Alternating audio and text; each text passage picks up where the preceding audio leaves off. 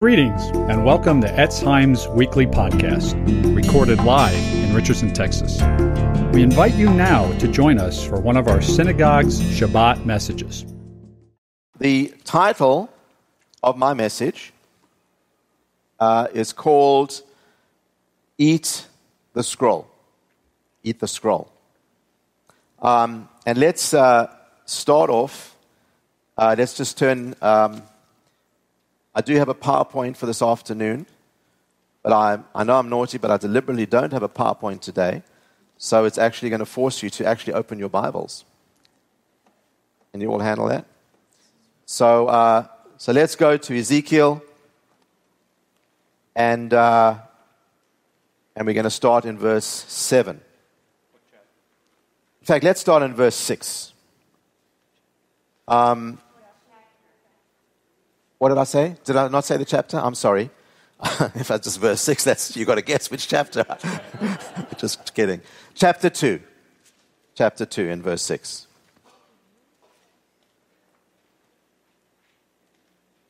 So God has called Ezekiel to be a watchman for the house of Israel and to speak his words uh, to Israel. And it says, um, starting in verse 6 And you, Son of Man, do not be afraid of them, nor be afraid of their words, though briars and thorns are with you, and you dwell among scorpions. Do not be afraid of their words or dismayed by their looks, though they are a rebellious house. Now, I love the imagery. I don't know about you, but I mean, just the, the imagery in the scriptures is just absolutely incredible.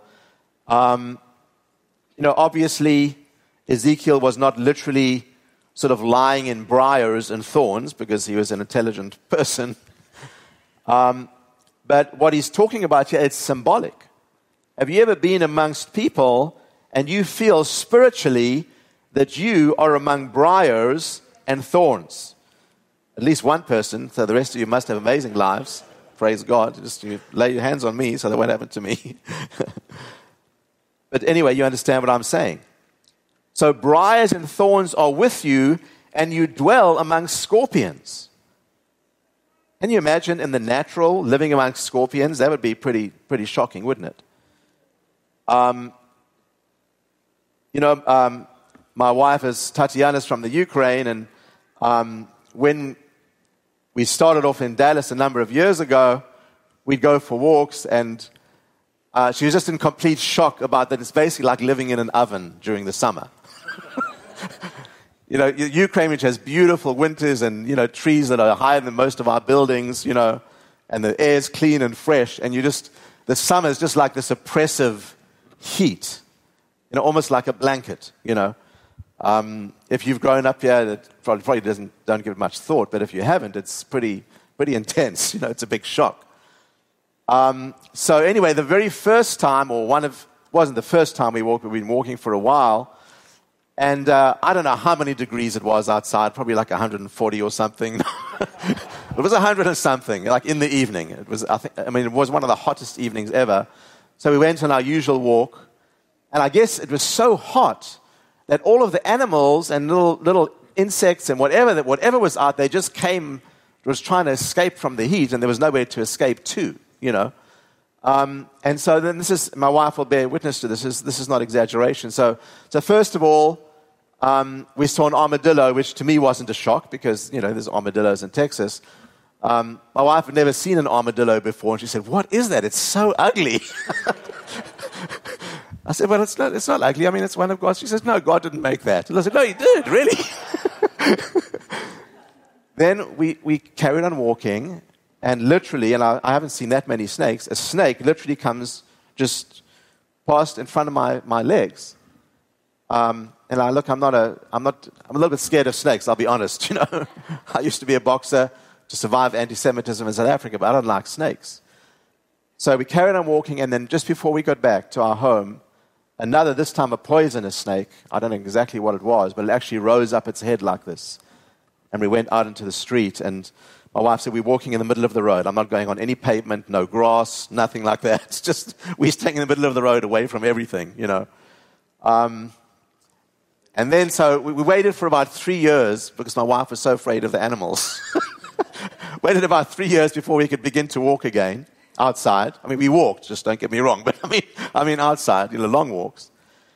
And anyway, so it was the other night, and as we were walking, I thought if any insect or anything ugly comes in front of us, I just realized my wife's not going to let us walk again outside in the evening, that it'll be over. So I'm just almost praying nothing will appear. And as we're walking, literally a scorpion walks in front of us.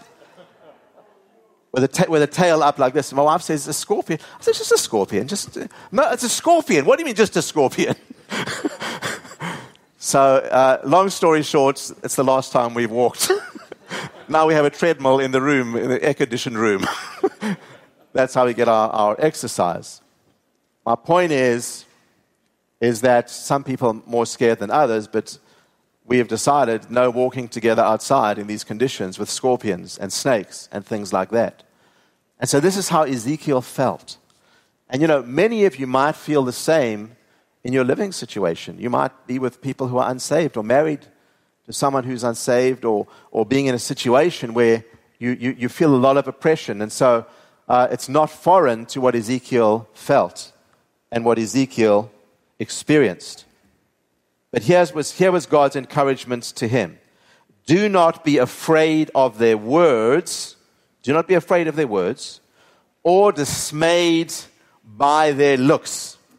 Now, that's, that's pretty strong words. Are there any people that when you look in their face that you can be afraid of their looks? I'm not talking about how they look, I mean the way they look at you. Um, well, there are people like that. And you know, there are people who tried to intimidate Ezekiel from his mission by looking at him in whatever manner it was. Obviously, God wouldn't have said, Don't be afraid of their looks if there was nothing to be afraid of. And so sometimes people can look at you in such a way to try and intimidate you, to try and stare you down. Um, I, I, used to be a boxer many years ago in South Africa. Being growing up in South Africa, uh, I, I had to just to survive. There was a lot of anti Semitism, especially when I had to go into the military for two years. And you know, there's, there's some guys who will try and stare you down. And when I would just look them straight in the eye without blinking, they can often tell by your look, by the look in your eyes, either you're afraid of them or you're not. And you cannot show even a drop of fear, even if you feel it. you understand what I'm saying? You know, in boxing, you, the two opponents will come and stare each other down often. It's the, the psychological battle, you know. And so in the spiritual realm, the Lord is saying, don't let anybody intimidate you.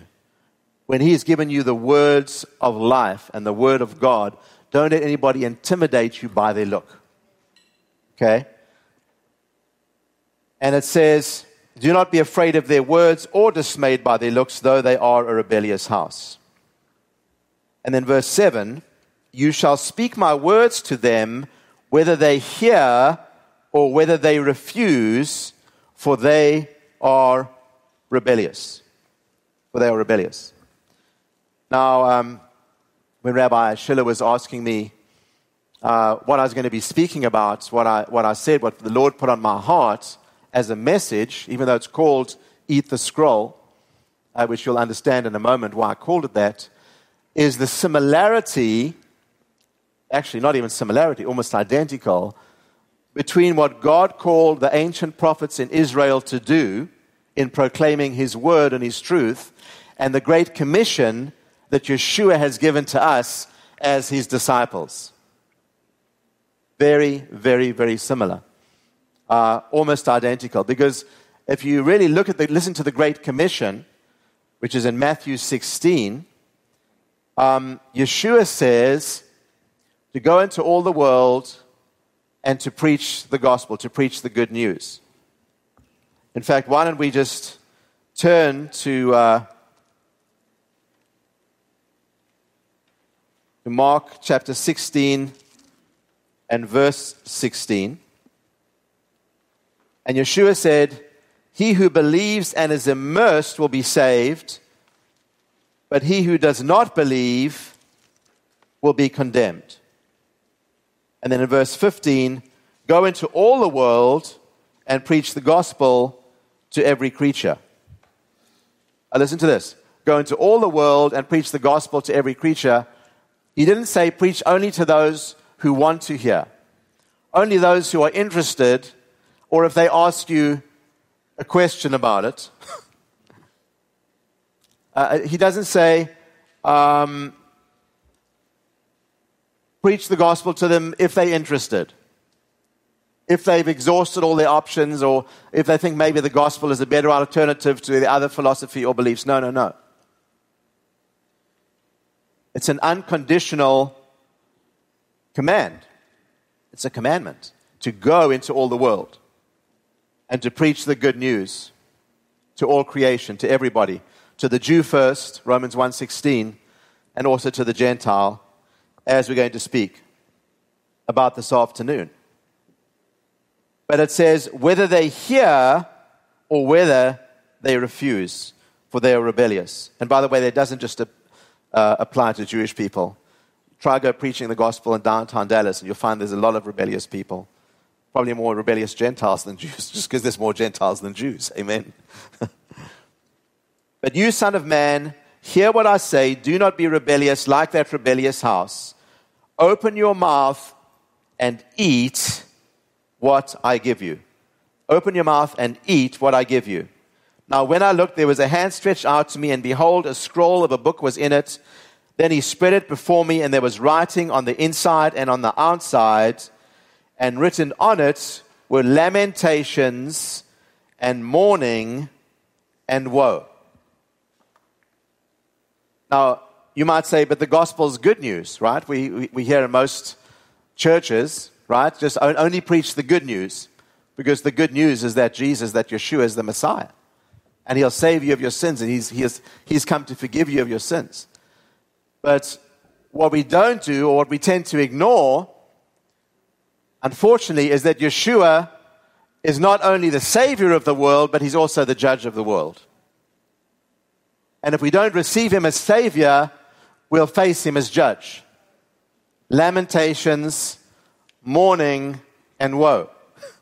Now, we don't preach lamentations, mourning, and woe. But we do preach if you reject Yeshua, you'll have eternal lamentations, mourning, and woe. And what we are beginning to experience on the earth right now is just the very, very, compared to what's coming, very, very beginning, beginning birth pangs or birth pains of God's judgments on the earth.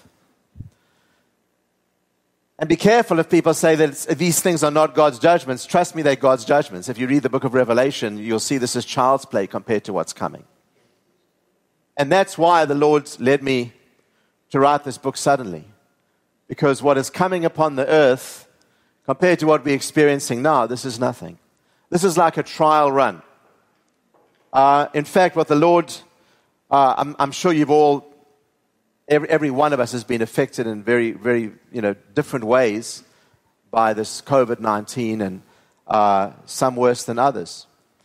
Um, but as you know, there's so many, I've never experienced so many conspiracy theories. I mean, it's literally like, I mean, I don't, maybe there's millions of them, but certainly there's dozens for sure. And a lot of them completely contradict each other.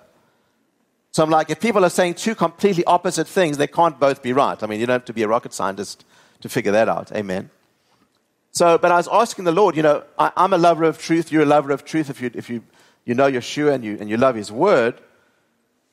And I said, how come there's so much confusion? How, many there's so, how come there's so many conflicting ideas of what, what's happening? Why is this happening?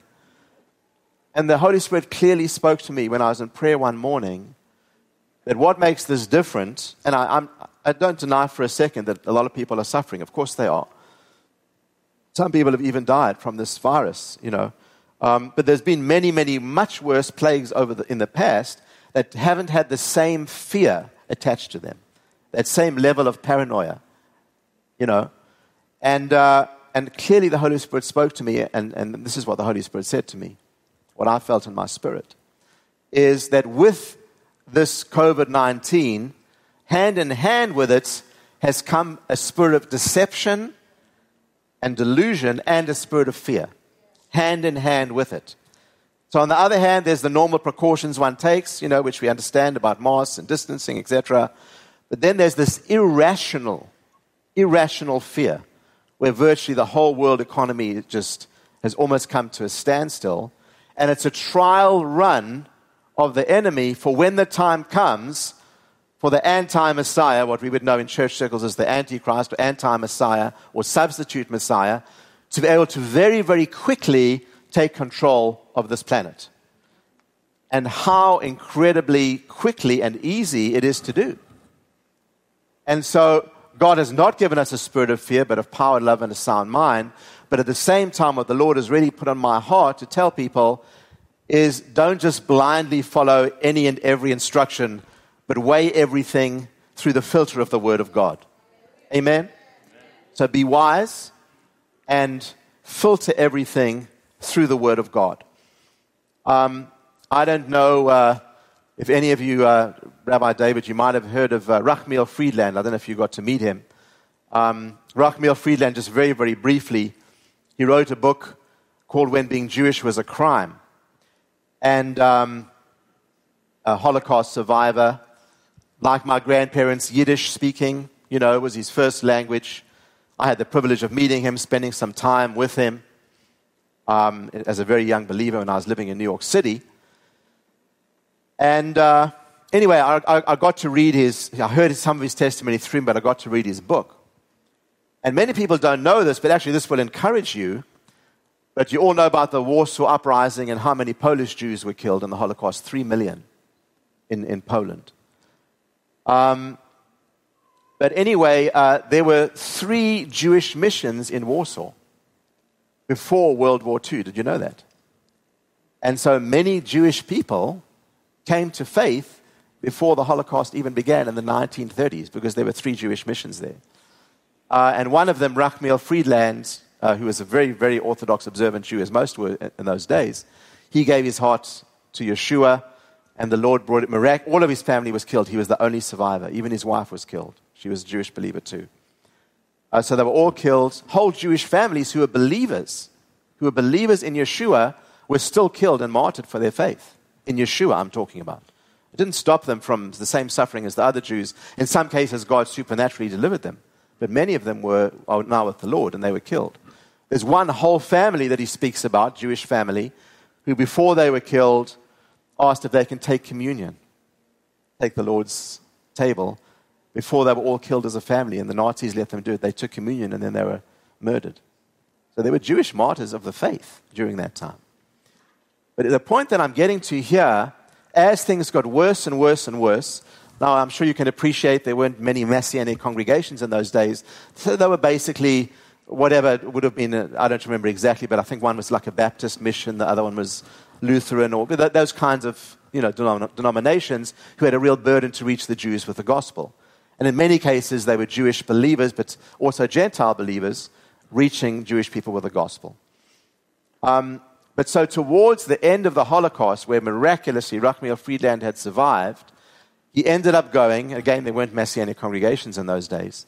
He ended up going to a German Baptist church. So they were, you know, born again believers, but Baptists, German Baptists. And one of the, the pastors or, or, or gifted preachers, speakers, was a German believer, born again believer, who was involved in the Jewish mission before World War II, reaching Jewish people. So Rachmiel Frydland was so excited just to be with other believers. I mean, he was the only Jewish believer in that group. And this brother, who'd been so instrumental in, in reaching other Jewish people, said that you, you can't come in here. You're not welcome here. And he was in, can you can imagine the shock that he was in? He says, the Bible says that we need to submit to the authorities. And if I shelter a Jew, if I shelter a Jew or protect a Jew, or, or take you into my home or allow you into the congregation, I am coming against the authority of the land. At that time, it was Hitler. Can you imagine the shock? But, and he was absolutely emphatic, and his heart was as cold as, as a rock. And he really believed or convinced himself that he was doing the right thing. And it's a miracle that God's kept Rachmiel Frydland, that he wasn't killed.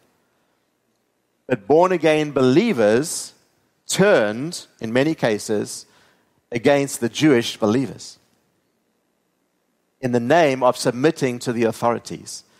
Now, I'm telling you that, and your mind's probably thinking, but that's, disgusting, that's pathetic, that's terrible, that's how could he even think that? But I'm telling you that there's a very subtle spirit of deception. And you know, one of the things that Yeshua warns us against, and that's going to happen in the last days, and I talk about this in my book as well, that because of the increase of lawlessness, the love of many will grow cold. And so I, I know the Holy Spirit will show you, but when, hopefully I'm wrong that it's going to be when, hopefully it's if. That if a law is passed, that you know that as a believer, that's a line that you cannot cross. We have to be alert, people. And we have to be ready. And at that point, if they say, you've got to bow to this idol, you know, like in the days of King Nebuchadnezzar and worship this idol, we got to stand up like Shadrach, Meshach, and Abednego and say, We will not bow down to that idol. That's too far. We will not. And if you want to throw us into the fire, God, will, God is able to deliver us. But even if He doesn't deliver us, we will not bow down to your idol. And every, every head of every household, every man of God, and every woman of God, God will show you that time. But I really feel this is a prophetic warning from the Lord. Not just to automatically, just mindlessly and blindly just obey every command. Amen? Amen? But judge it and measure it against the Word of God. And so, Yeshua said the time is coming when we won't be able to work anymore. Work while it is day. What does that mean? While the doors are open, while we have the opportunity to freely proclaim the gospel. That's why I urge you to come this afternoon and to, to get equipped and just let me share my 36 years of experience, uh, which I don't claim as anything. Uh, what's the word? Uh, it's just time tested, proven tested, proven and tested principles that I've seen a lot of fruit and many Jewish people come to the Lord through. So, the gospel message, we need to share it whether people want to hear it or whether they don't. Then we go down to uh, Ezekiel 3 now, starting in verse 1. Moreover, he said to me, Son of man, eat what you find, eat the scroll, and go speak to the house of Israel. What I want to say here, eating the scroll, sounds kind of delicious. Whenever I read this, I get a bit jealous, you know, in a godly way. It's like, I want to eat a scroll, you know. And, uh, and then the Holy Spirit spoke to me and said, Well, you can, and you do every day. I mean, I don't know what the actual experience was like, but is, with Ezekiel, it's very, very specific. But when we eat, when we read the scriptures, and we get filled with the Word of God, we are eating the scroll. You know, the, the, the, scripture speaks of Yeshua. In the beginning was the Word, and the Word was with God, and the Word was God, and the Word became flesh. So we need to ingest the Word to the point where the Word becomes flesh in us. And then when the, when the king, whoever the king is or going to be, uh, brings an edict that is, that is against the Word of God immediately because that Word is in us, something will rise up in us and say, No, no, no. My spirit doesn't bear witness for that, and the Word of God does not bear witness for that. Amen? So we need to be filled with the Word of God and use this opportunity and this time to get filled with the Scriptures. So, verse 2 So I opened my mouth, and he caused me to eat that scroll. And he said to me, Son of man, and I love this imagery, feed your belly and fill your stomach with the scroll that I give you. So I ate, and it was in my mouth like honey in sweetness, because his words are sweet to us. Amen. Then he said to me, Son of man, go to the house of Israel and speak my words to them. Speak my words to them.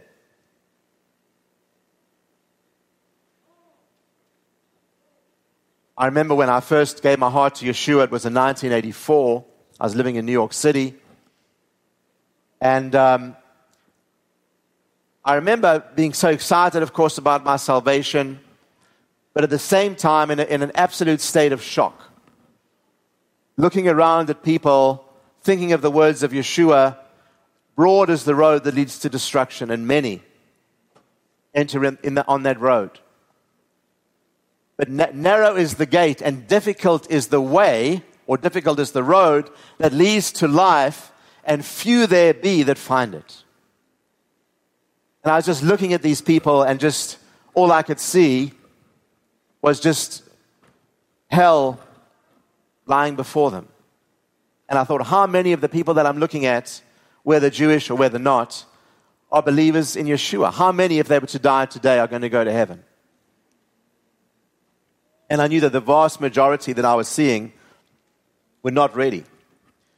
And so um, uh, my wife laughs when I talk about this, but I actually went to a fashion college just because I just wanted to study in America and I wanted to be in Manhattan. So there was a fashion college. I never really used it, but I ended up getting a degree there before I got my theological degree. Um, but my, my point is, there I was, and it was a very uh, respected school, Fashion Institute of Technology on 27th and 7th, for those of you who know Manhattan. And um, there was a street preaching ministry. Um, in those days, it was 1983, a very, very rough place, Manhattan, in those days. Um, and the Times Square area, especially, was very rough. And there was a street preaching ministry there. What it looked to me like these people would hold a microphone and shout at people you know, and it just like, to me, that was like my worst nightmare, you know, as an unsaved Jew. I mean, before I was a believer, and, and even as a believer, it was like a nightmare to me to watch, you know. And, you know, a huge sign behind the street preacher saying, prepare to meet thy God, you know. And uh, so uh, I, I, you know, when I get to share with my Jewish friends who are not yet believers, and I just mention the word Jews for Jesus, they think, oh, that's why, oh, that's why they brainwashed you. So I'm almost reticent to even say that, you know. But, uh, but the very Jews for Jesus, I mean, thank God that they, you know, reaching the Jewish people. So I'm not against, obviously I'm for that. But here's my point. Um, but a Jews for Jesus person ultimately led me to the Lord, but it was just a very, very brief meeting. Because they were a Jewish believer and they, of course, understood the scriptures, uh, the Lord used a Jewish believer. In fact, Avi Snyder, uh, David, you might know Avi Snyder of Jews for Jesus. He led me to the Lord in 1984. But as soon as I say that to a Jewish person who's not a believer yet, uh, oh, that's why, because you're like they brainwashed you. It was, had nothing to, to, to, do with them except for the fact that they led me to the Lord. Uh, but anyway, so I, I, was handing out tracts. I mean, I was, you know, you get saved and Jews for Jesus knows that you're a Jewish believer. They'll have you handing out tracts in seconds, you know. Um, so I just thought, well, that's what you do. You get saved and then you just hand out tracts. You know, I just I thought well, that's I didn't really know why, but they just said you're supposed to do that. So okay, so so we I'm in Manhattan, you know, handing out these tracts, sort of wondering why I'm doing it, but just told it's the right thing to do. And then the Holy Spirit speaks to me and says, uh, "I haven't called you to hand out tracts. I've called you to preach." So you know, I'm just a young believer. I'm just I'm so excited that I'm hearing God's voice. So I just go to the leader of that little group, you know, and I said, I don't remember his name, and I said, um, I said, God just told me that he hasn't called me to hand out tracts, he's called me to preach. so he looked at me, I don't know if he thought I was crazy or whatever. He said, No, we don't do that, we just hand out tracts, you know. so I knew that was, that was the end of my Jews for Jesus career, you know. Um, so I just, I thought, well, well, how do I preach? I don't know what to do. So there was a street preaching ministry run by a sister. I still remember her name. She was an African American sister, very bold, very strong in the Lord. Her name was Brenda. And she had the sign behind her saying, Prepare to meet thy God, which, you know, whatever. You know, I just was kind of come to terms with that. And I said, God told me that He's called me to preach. And so, you know, we talked for a few minutes and she, she understood that I had a genuine experience, genuine born again experience. I, and I just listened to her preaching and she would say prepare to meet thy God, ye must be born again. And you know, I was reading the scriptures and I knew about, obviously, I had been born again, John 3 and verse 3. And so God was really dealing with my heart about standing up there and preaching. I thought, can you imagine my, you know, to, to my American friends, you know, many of them Jewish, you know, I've got this really sort of, sort of posh accent, very civilized, kind of, I just, I just couldn't imagine me standing on a street corner shouting at people. It's just, you understand? Like, that's just not me. But I knew the Lord was calling me to preach on the street. And so, um, as I was reading the scriptures, I believe it's in 1 Corinthians, Paul the Apostle says this that I came to you in much fear and weakness and trembling. and I thought that, excla- that completely describes me, even the thought of street preaching. It's just weakness, fear, and trembling but I was encouraged by it. And so uh, uh, Sister Brenda, as she was known, she said, okay, just give it a shot. And I began to preach, and it was like fire came out. And uh, I felt an anointing, I felt a grace, and by the grace of God, many people, I mean, many people hated me, but many came to the Lord as well. But then after about a week or so, she just pulled me, pulled me aside very gently.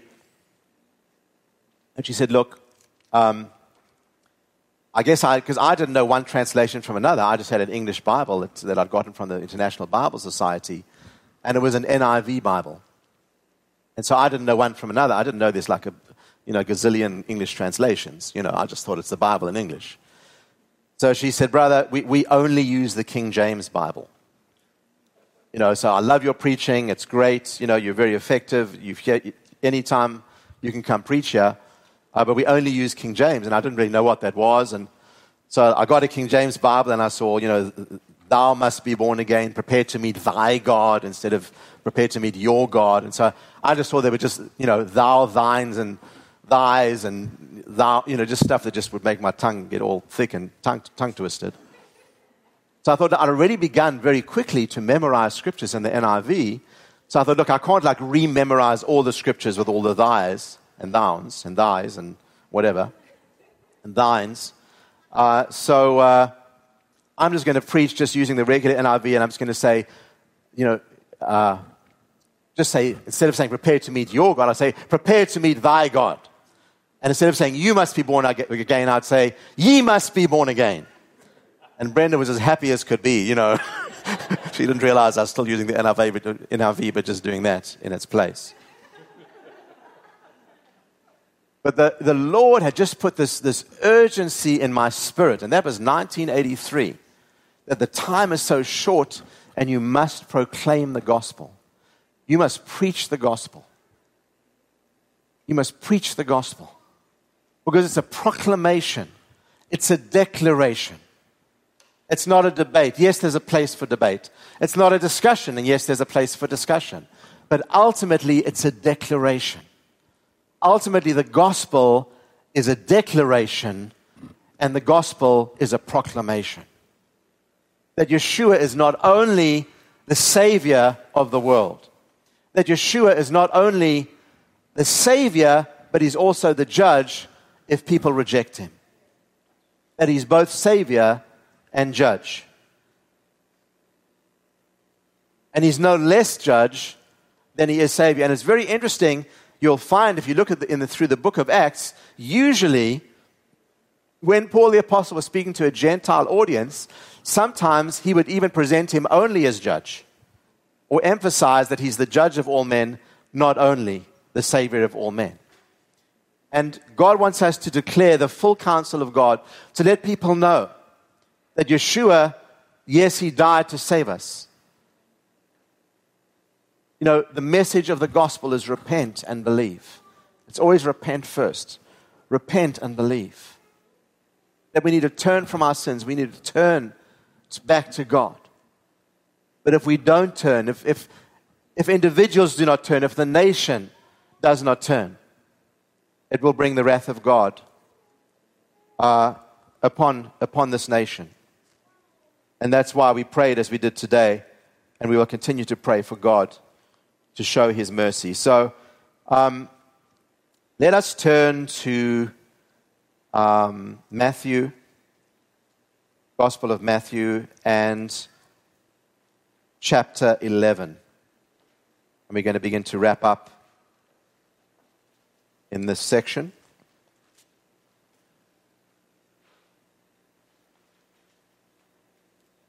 You know, something, something very, very interesting to me is as Messianic Jews, whether you're Jewish, Messianic believers, whether you're Jewish or Gentile, but if you attend here, I know you have excellent teaching here, so you guys are very biblically literate, which is a blessing, because a lot of believers are not very biblically literate.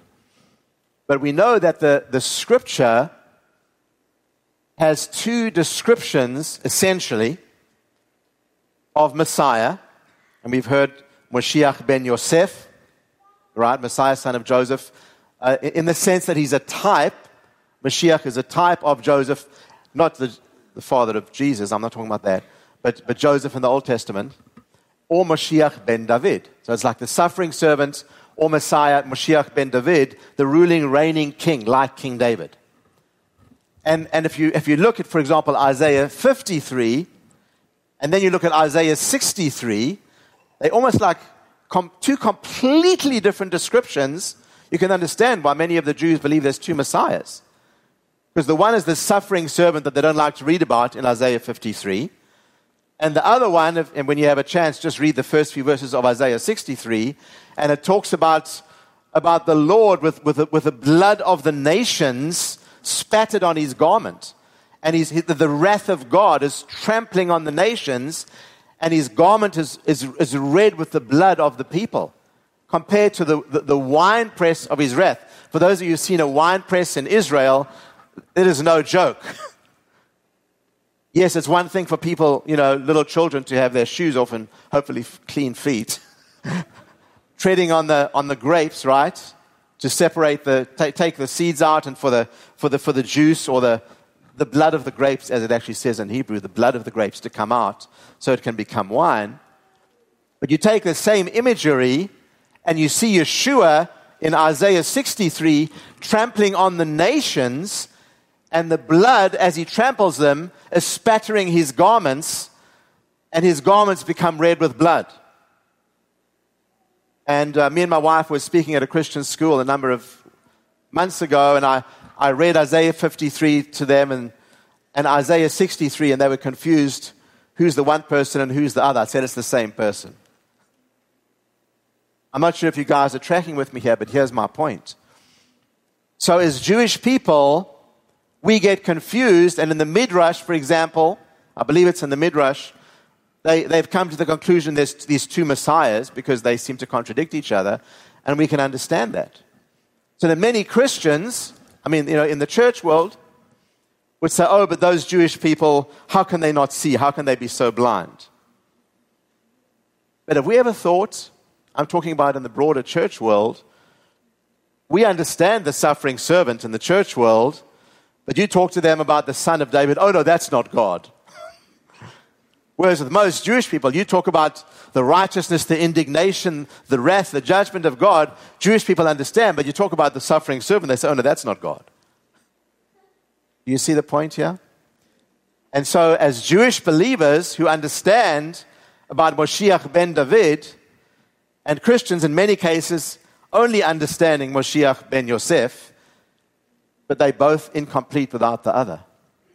Much of the church world rejects, they wouldn't say it officially, but much of the church world unofficially rejects the Lion of Judah but accepts the Lamb of God. Many Jewish people accept, accept the Lion of Judah but reject the Lamb of God. When those two come together, then we have a true picture.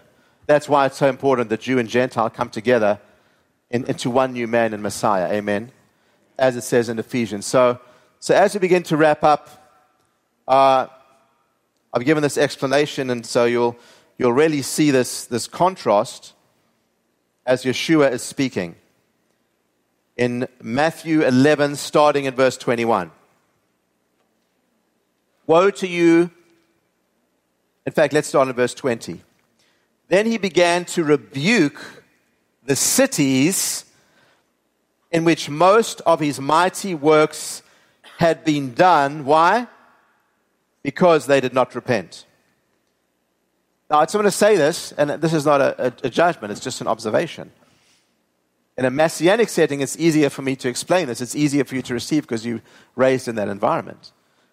But it's not easy to preach this in most churches.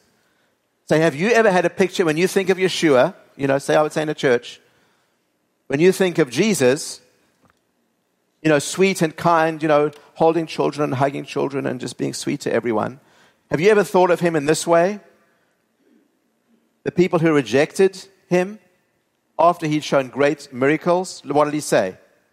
Then he began to rebuke the cities, Yeshua. Sweet, gentle, and lowly, Yeshua. Began to rebuke whole cities. And I don't think it was gentle and I don't think it was quiet. I think it was in a thundering voice. It doesn't tell you his body language, but I would not have liked to have been in, from those cities. He began to rebuke the cities in which most of his mighty works had been done because they did not repent. Now, I'm going to unload a pet peeve of mine, so you'll have to bear with me, okay? But I hate it when the miraculous is made into a show. I, I cannot tell you, I believe it makes God angry, like, like really, really angry. I don't think it's just my flesh. I believe it's this, righteous indignation. You know, if, if genuine miracles are being done and, you know, coats are being thrown at people and the, the Holy Spirit's being treated like he's some kind of a, a mist that you throw around, trust me, you cannot throw God around. God will throw you around. you can't play with God. He's not a game, it's not a joke. Why, why do I feel so strongly about this? Because when a genuine miracle is, is, is done and people know that it's Yeshua, there's a huge accountability that comes with that when they see the miraculous and they know that it's Yeshua. Because with, with much light is much accountability. That's why, in a sense, God holds America to a higher standard because there's so much light in this nation of the gospel. So much light. And so, in a sense, God holds us to a higher standard. You understand what I'm saying? So, what am I saying? You're going to see here. He began to rebuke the cities in which most of his mighty works had been done because they did not repent. So after those miracles were done, and I'm sure they were amazed at the miracles, but now there was a huge responsibility because they did not repent after they saw those miracles. Look what Yeshua said Woe to you, Chorazin! Woe to you, Bethsaida! For if the mighty works which were done in you had been done in Tyre and Sidon, they would have repented long ago in sackcloth and ashes. Can you imagine? that if Tyre and Sidon, which were completely destroyed, had seen what Yeshua had done, in Chorazin and Bethsaida, they would have repented. But I say to you, it'll be more tolerable for Tyre and Sidon in the day of judgment than for you. Can you imagine? Why? Because Yeshua did mighty miracles, but they still didn't accept Yeshua. They just, I don't know what they thought unbelief, or that it's a show, or they rejected him. Then he goes on to say, and you, Capernaum, and I've led many trips to Israel. Me and my wife have led, I think, three over the last 18 months. And I know it says Capernaum. Whenever I'm with Aryeh Bar David, if anyone even says Capernaum, he just stops them in their track. He said, It's not Capernaum, it's Kfar Nachum. it's the village of comfort or the village of the comforter. So, woe to you, Kfar Nachum, which is right on the Lake of Galilee, who were exalted to heaven, will be brought down to Hades. He told, obviously, except for the few people who received him there, which weren't many, you who are exalted to heaven, in other words, in pride, you'll be brought down to Hades. For if the mighty works which were done in you had been done in Sodom, it would have remained until this day. Can you imagine? That if Sodom and Gomorrah had seen the miracles that Kfar Nahum had seen, they would have repented. Yeshua can't lie. He stated this, it's a fact. They would have repented if they saw the miracles of Yeshua. Kfar saw those miracles and they didn't repent. But I say to you, it'll be more tolerable for the land of Sodom in the day of judgment than for you. And if you've been to Kfar Nahum, it's just not much there. You know, just a few, a broken down synagogue where Yeshua preached. Of course, it's great to see where he preached. And Peter's house, but it's just like lava rocks, you know, that tourists go and look at. Nothing is so amazing. That's all that's left of it. And then here's what I want to uh, close with as we wrap up. It seems like a, like a sudden transformation in Yeshua's tone. Complete transformation, almost like it's two different people. And he says, At that time, Yeshua answered and said, But what did he answer? If it says he answered, it means there must have been a question. So, to find the question, we have to go back to the beginning of chapter 11.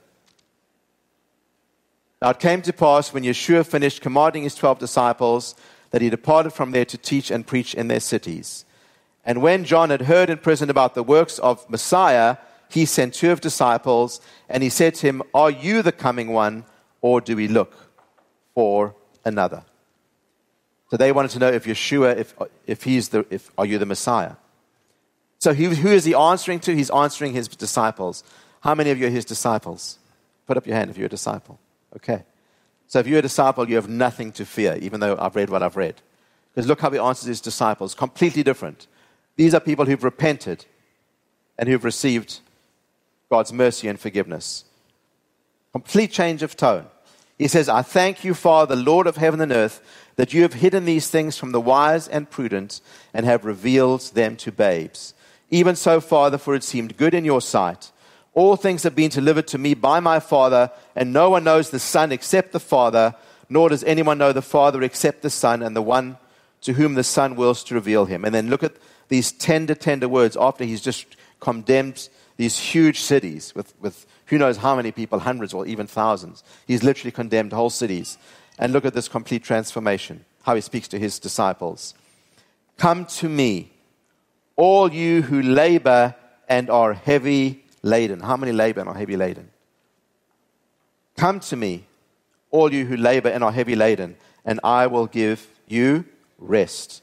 Take my yoke upon you and learn from me. Listen to this the same Yeshua who we just heard condemning these cities, he says this For I am gentle and lowly in heart, and you will find rest for your souls.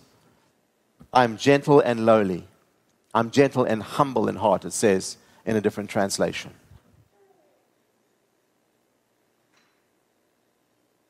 If we really are going to be true to Scripture, Yeshua is angry with the unrepentant that he's incredibly merciful and loving and kind to those with repentant hearts. And this is what we're seeing in our nation today and around the world. We live here in America. God has been so patient with all of us.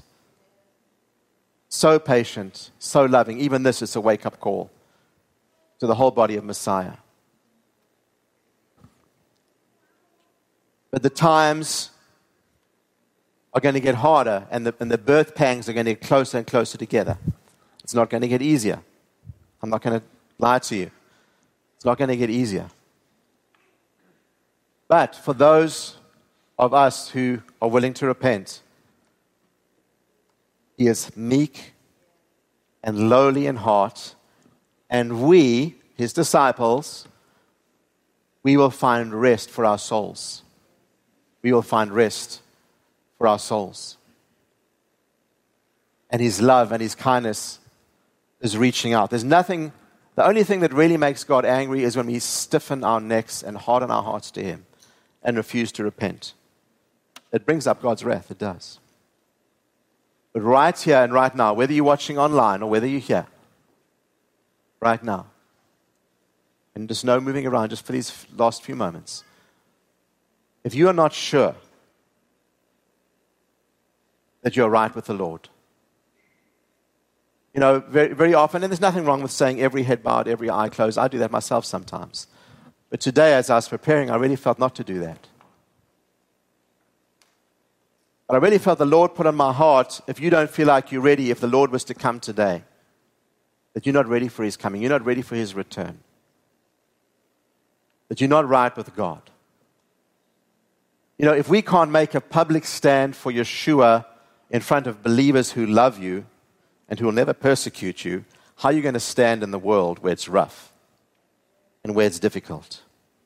I'm just going to ask you very simply, is right where you're seated. If you're not sure that you're right with Yeshua, if you're not sure that if you're to die today that you're going to go to heaven, if you haven't yet repented of your sins or you're not sure if you're saved, I simply want you to just stand up and come to the front right now. Stand up in your seat, wherever you are, publicly, if that's you.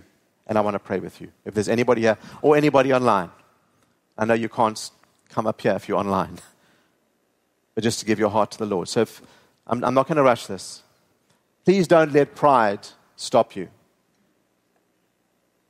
But if you know that you need to get right with the Lord and you're not right, doesn't matter if you're a little, a little child or if you're an adult, but if you're not sure if you're right with the Lord, I want you to stand up right where you are in your seat. God bless you. Come forward, sister. God bless you. God bless you. Anybody else? You're not going to rush. Anybody else? If you're not sure. Our sister here has shown the courage to do what's right. Anybody else? Anybody else? You want to stand up and come forward.